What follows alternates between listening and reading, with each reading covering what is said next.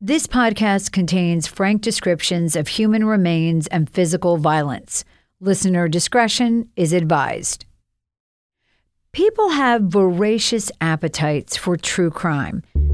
It's for so many reasons. There's the edge of your seat storytelling, the excitement of trying to figure out the mystery of who did it. And for some, there's a deeper reason. True crime taps into that disturbing, primal, and yet captivating fear that violence and even murder can happen to any one of us.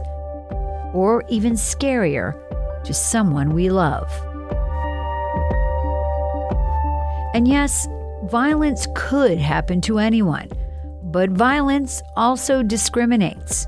Some communities and some groups of people see it and experience it far more than others. I know tons of people that I personally went to school with who have been murdered.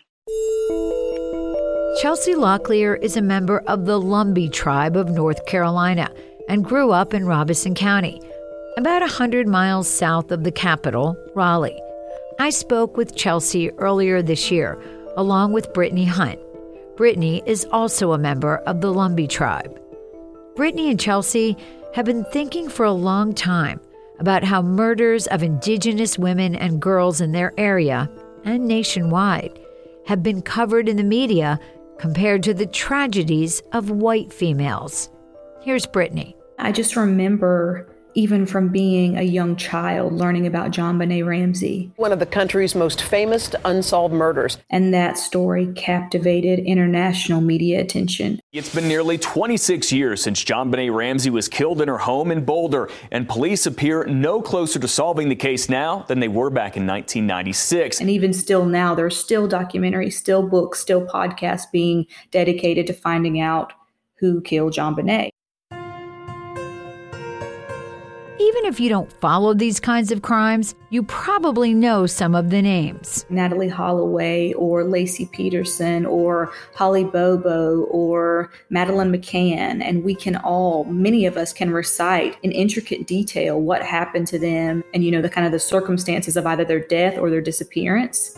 But then you will find very few Americans or especially I think very few white Americans who can name a missing or murdered indigenous person and even if they can name one, they can give you barely any information about the case. And so we don't see that same kind of media captivation with cases of Indigenous or Black women as well that we see with white women. And we see a total kind of national investment in finding them and in finding out what happened to them. And, and we are certainly not saying that that's wrong. We all want these cases to be solved, but we also believe that Indigenous women deserve that exact same kind of justice, both in the media and then also with police and in the justice system.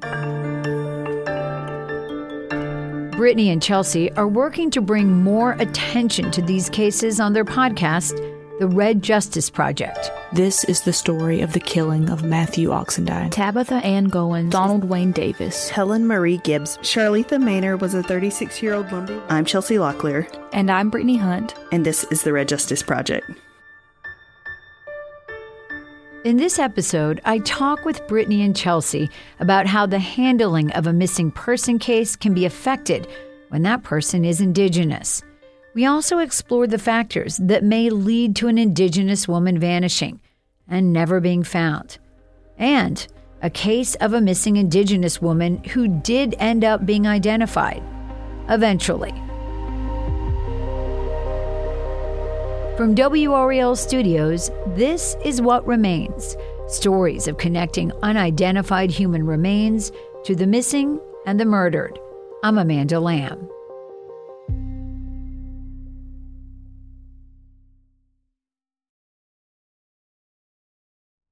Chelsea Locklear has been thinking about how violence is portrayed in the media for a long time. I grew up as a child of the 90s with my mom watching Dateline in 20/20 and 48 Hours Mystery and all of those shows. True crime is something I kind of grew up with. But as I started listening to a lot of true crime podcasts, I realized that most of the stories I was hearing did not feature Native people and specifically Indigenous women. Despite, says Chelsea, some alarming statistics. Here are just a few. More than four in five Indigenous women have experienced violence in their lifetime.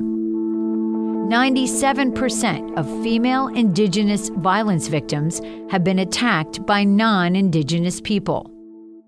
A study of four sites surveyed in the US and Canada showed an average of 40% of the women involved in sex trafficking were Indigenous, far outweighing their share of the general population.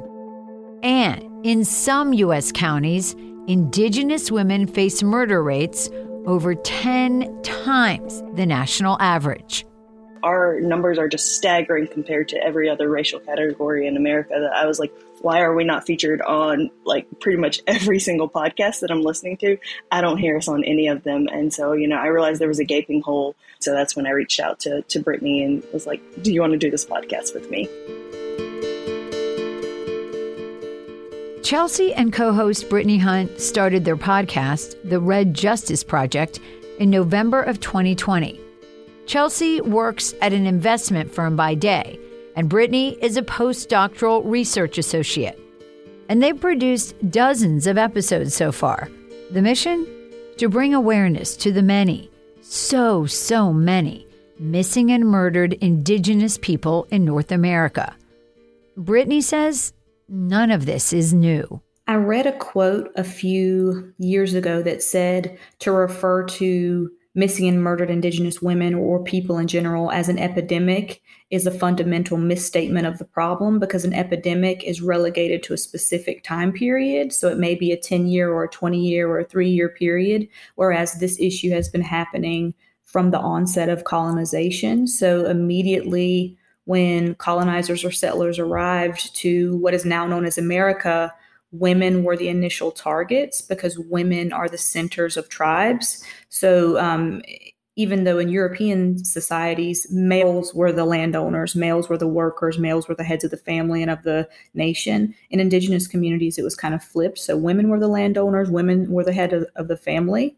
And I think colonizers knew immediately that in order to conquer the area, they had to first conquer that matriarchal spirit. And so women were immediately targeted.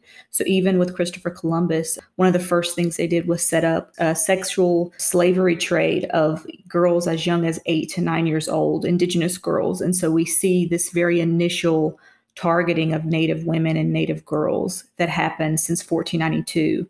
And I think that's just a trend that has not stopped. It's something that continues and it changes shape over the years.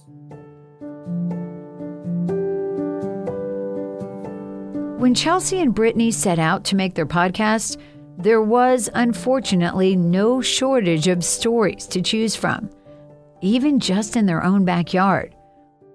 One of the stories they focused on was the murder of Marcy Blanks who is actually someone who I knew because I worked with her at a high school when I worked as a school social worker. And her case is one of the most brutal, horrific cases that we've ever covered. She was stabbed, I think, over 80 times, raped, and then her house was set on fire while she was in it. And somehow she managed to exit the house, make it to the neighbor's house who's a police, name her killer, and then she died on his doorstep. And then that case got maybe three or four articles in the local news. Whereas there was a very similar case that was covered on the Oxygen Network of Jessica Chambers. And it was very similar. She was burned and then she named her uh, assailant and then she died. Just to put this into perspective, when you Google Jessica Chambers, more than 19 million entries pop up. When you Google Marcy Blanks, you get 14,400 results. In their podcast, Brittany and Chelsea explored the idea of missing white woman syndrome. The idea that the mainstream media is hyper focused on stories of white women and don't pay nearly as much attention to the tragedies of women of color. Brittany and Chelsea compare similar cases of white women and Native women to highlight the different treatment they receive by both media and the police. We've found throughout our research that a lot of marginalized populations, the cases are not taken as seriously. Not necessarily today, but cold cases, cases that may be 10, 20, 30 years old. When that person went missing, people just kind of shrugged their shoulders and said, well, she probably walked off or you know she's probably doing drugs or she's probably a sex worker you know something that put her in in harm's way so we're not going to be that concerned do you see that in some of these cases that you look at that that you know they might not have put as much into looking for that person as they could have. If you listen to our podcast we cover a lot of episodes in robeson county. And as far as kind of media coverage and the types of cases that we cover. You know, some people were former sex workers, some people might have been involved with drugs. And we find, I do find that there is a small correlation between like the number of articles compared to some of the other cases. But then it can be someone who's not involved in any of those things and they still will maybe get one news article. And I'm like, it's a missing woman, someone who has children and, uh, you know, is a mother and has other family members, and they'll receive literally one to two news articles. And I think it goes back to murder and missing people are so almost just common where we're from that the local media even doesn't really they don't they don't bat an eye. There's not a lot of you know media coverage or anything. Even when we know because we speak to these families when we interview them they're like you know we go to the media we go to the police we ask them to cover we ask for this and and it just falls on deaf ears. Um, so on a local level for us, it's really hard to say why it isn't. Besides, you know, it's kind of just a, a complacency. It almost feels like at this point. Um, and Brittany can add to that. Yeah, I was just going to say a few specific cases. So there's one we covered of a Lumbee girl who lived in Maxton, North Carolina. Her mother reported her as missing, and then the police very quickly identified her as being a runaway. And then three years later, her remains were found 100 feet from her house. When I looked up this story on our website, WRAL.com, there was a very brief story about it from January 9th, 2009. It read Lisa Homan, 16, of Maxton, disappeared in May 2005.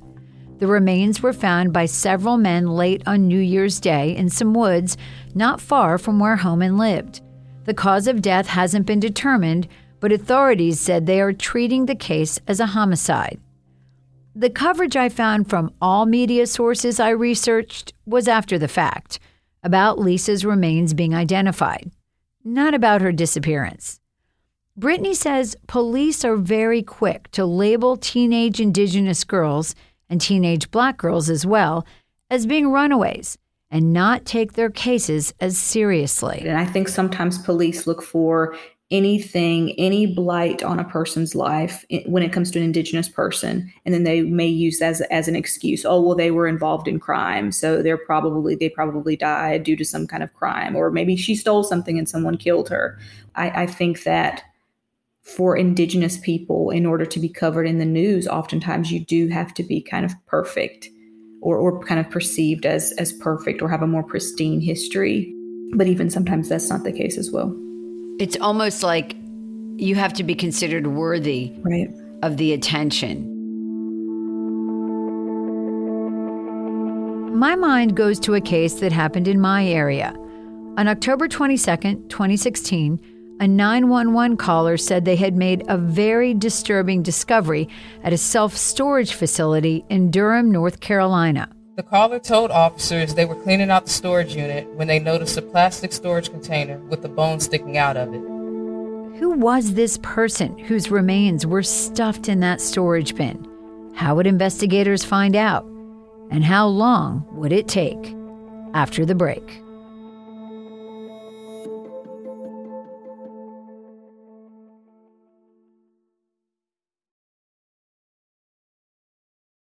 In 2005, Melissa Poitra would have been 28 years old. She was a Native American woman from the Turtle Mountain Chippewa located in North Dakota. She had straight black hair, brown eyes, and a tattoo of a rose and a tattoo of Missy on her arm. She was known to frequent the East Durham area. She was also a mother. That's Sergeant Quincy Tate of the Durham, North Carolina Police Department's Homicide Unit speaking at a press conference on May 6, 2021. They announced that after five years, the body in that storage bin in 2016 had been identified as Melissa Poitra. Her friends and family call her Missy. So here's what happened between 2016 and 2021 in the case. After the remains were found in the storage facility, they were immediately sent to the North Carolina office of the chief medical examiner for an autopsy. A DNA sample was taken and sent to the University of Texas to create a profile. That profile was then uploaded into CODIS, the Combined DNA Index System, in February of 2017. They didn't get any hits on the DNA. In 2018, they sent the skull to the FBI to perform facial reconstruction, which the FBI used to create a composite of what the woman may have looked like. Durham police released the FBI's picture to the public in 2019.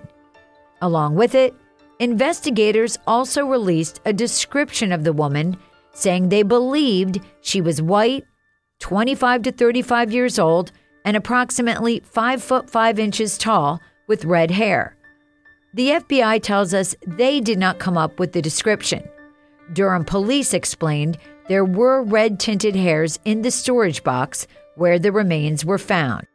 This image was released to the media in hopes of identifying Jane Doe, but investigators did not receive any viable leads. In 2020, investigators entered the case into the VICAP database, the Violent Criminal Apprehension Program, a division of the FBI which catalogs violent crimes and tries to connect them to missing person cases and unidentified remains. No luck there. And then there was a break. Durham police tell us they were looking into an unrelated case and learned that a woman named Melissa Poitra was missing from North Dakota and that she was last seen in Durham in 2005. Remember, the initial description was that the woman was white. It wasn't until they connected the dots with the North Dakota case that they realized she was an indigenous woman. Investigators still don't know how Missy died, but based on where her remains were found, hidden in a plastic bin in a storage unit, they're sure it's a homicide.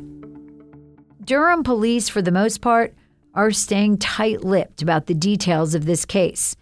When reporters asked them specific questions about the investigation at the press conference, they didn't get any real answers.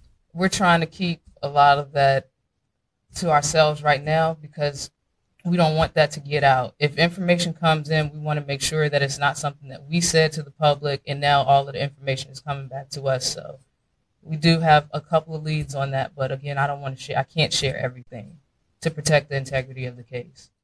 WRAL News made contact with Missy's daughter on Facebook and received a brief response from her about the case. I have been in contact with Melissa Poitra's daughter, who watched that live press conference that happened right here at the Durham Police Department earlier today. She tells me she's glad her mother was finally identified, but she tells me she still has a lot of questions regarding the way her mother's case was handled. We've reached out to Missy's family to get more details about their concerns and haven't heard back.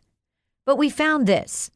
According to a 2021 Native News Online article, Missy's sister, Jessica, saw an article the year the remains were found and thought the remains might be Missy's. The Native News Online went on to say that even though Durham police investigators described the unidentified woman as being white with red hair, Jessica recognized the gap in the teeth as being similar to the one that Missy had. Native News Online quotes her saying, quote, but the police wouldn't believe us. End quote. We reached out to the Durham police for a comment on what Jessica said about her interaction with them.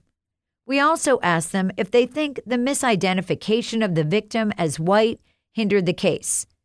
And to be clear, figuring out the race of skeletal remains is not a perfect science. We've covered several instances of this in our past episodes. It usually takes the skills of an experienced forensic anthropologist to get this right. While Durham police didn't respond to specific questions about the racial misidentification, Lieutenant Quincy Tate did say cases of Indigenous women aren't treated any differently. Quote, the Durham Police Department investigates all missing person and homicide cases with the same level of intensity, commitment, and dedication. End quote. Tate says identifying Missy was just one step in the investigation, that they are continuing to try and find out what happened and why. Brittany told me she and Chelsea were aware of this case.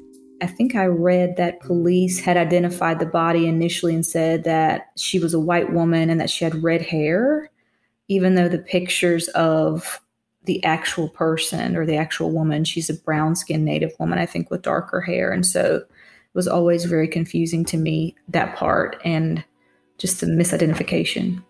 Saying you know definitively that somebody is white changes the whole perception of who you're looking for, correct? I mean, that misidentification probably cost some time in terms of identifying her. Right. Certainly. That's I thought the exact same thing. And I think this is also why a lot of natives have a lot of hesitation around any kind of DNA profiling because it's so often inaccurate when it comes to indigenous people. Submitting DNA can be particularly fraught for many indigenous people there can be a distrust of white medical professionals, rooted in a long history of medical atrocities, including not too long ago forced sterilization, as well as more recent experiences of healthcare discrimination. And specifically, when it comes to DNA, scientists have often used samples of indigenous people without their permission. So, sharing private genetic information in the form of DNA is something many indigenous people just will not do. And DNA profiling, which depends on detailed genetic information, may be less precise. There is a lot to parse about how the coverage of these cases is different and the issues at play when cases don't get solved quickly, or often not at all. Are there solutions to this? I mean, it seems like a huge overriding problem in terms of a cultural shift that would need to take place for people to understand or believe that every victim is important, no matter what their ethnic background, no matter what the color of their skin, correct? Uh, yeah, I mean that's exactly what we need is that cultural shift. It's uh, like folks like you, Amanda Lamb, interviewing Indigenous podcasters, but also featuring Indigenous people in your podcast. It's more national media attention, not just at a local level.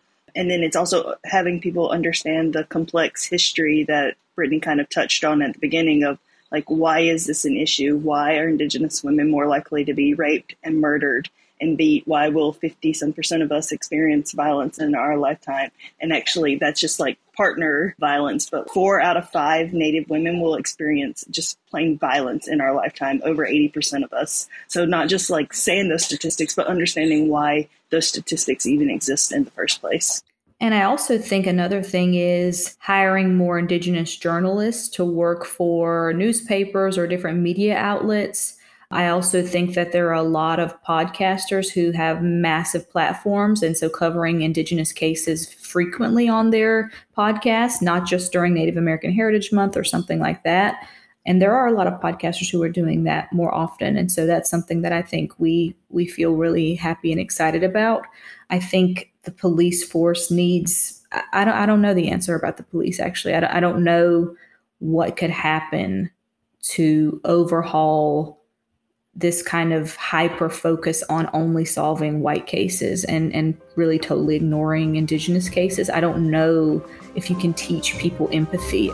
I know there was a statistic in California, it said only 9% of cases of murdered indigenous women get solved. So that means 91% never get solved.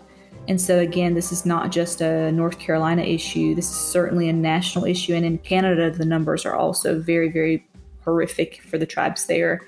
So I don't know. I think hiring more Indigenous journalists, like I said, and also not putting the burden on Indigenous people, white podcasters, and other podcasters as well recognizing that they should be covering cases of missing and murdered Indigenous people, and that this is kind of all of our burden to carry, not just Indigenous people's burden.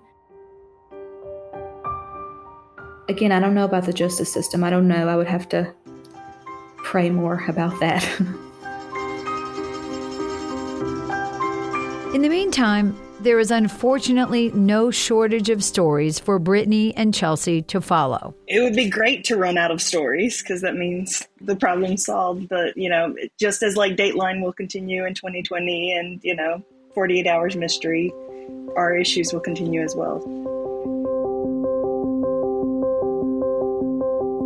Thank you to the Red Justice Project podcast for permission to use audio from their show. As we reach the end of this episode, I want to let you know this is also the end of season one. We'll be taking a break from what remains for a while to report on other stories. Our next podcast series is in production now, and I'll be sure to hop back into this feed and let you know when it's ready. Thank you for all your reviews, emails, and story recommendations this season. We intend to bring you more stories like this next year. And remember, please rate and review us on your podcast app. Those reviews go a long way. And tell your friends about what remains. Share it in a group chat or just actually tell them about it. Those are the best ways to get these important stories in the ears of others.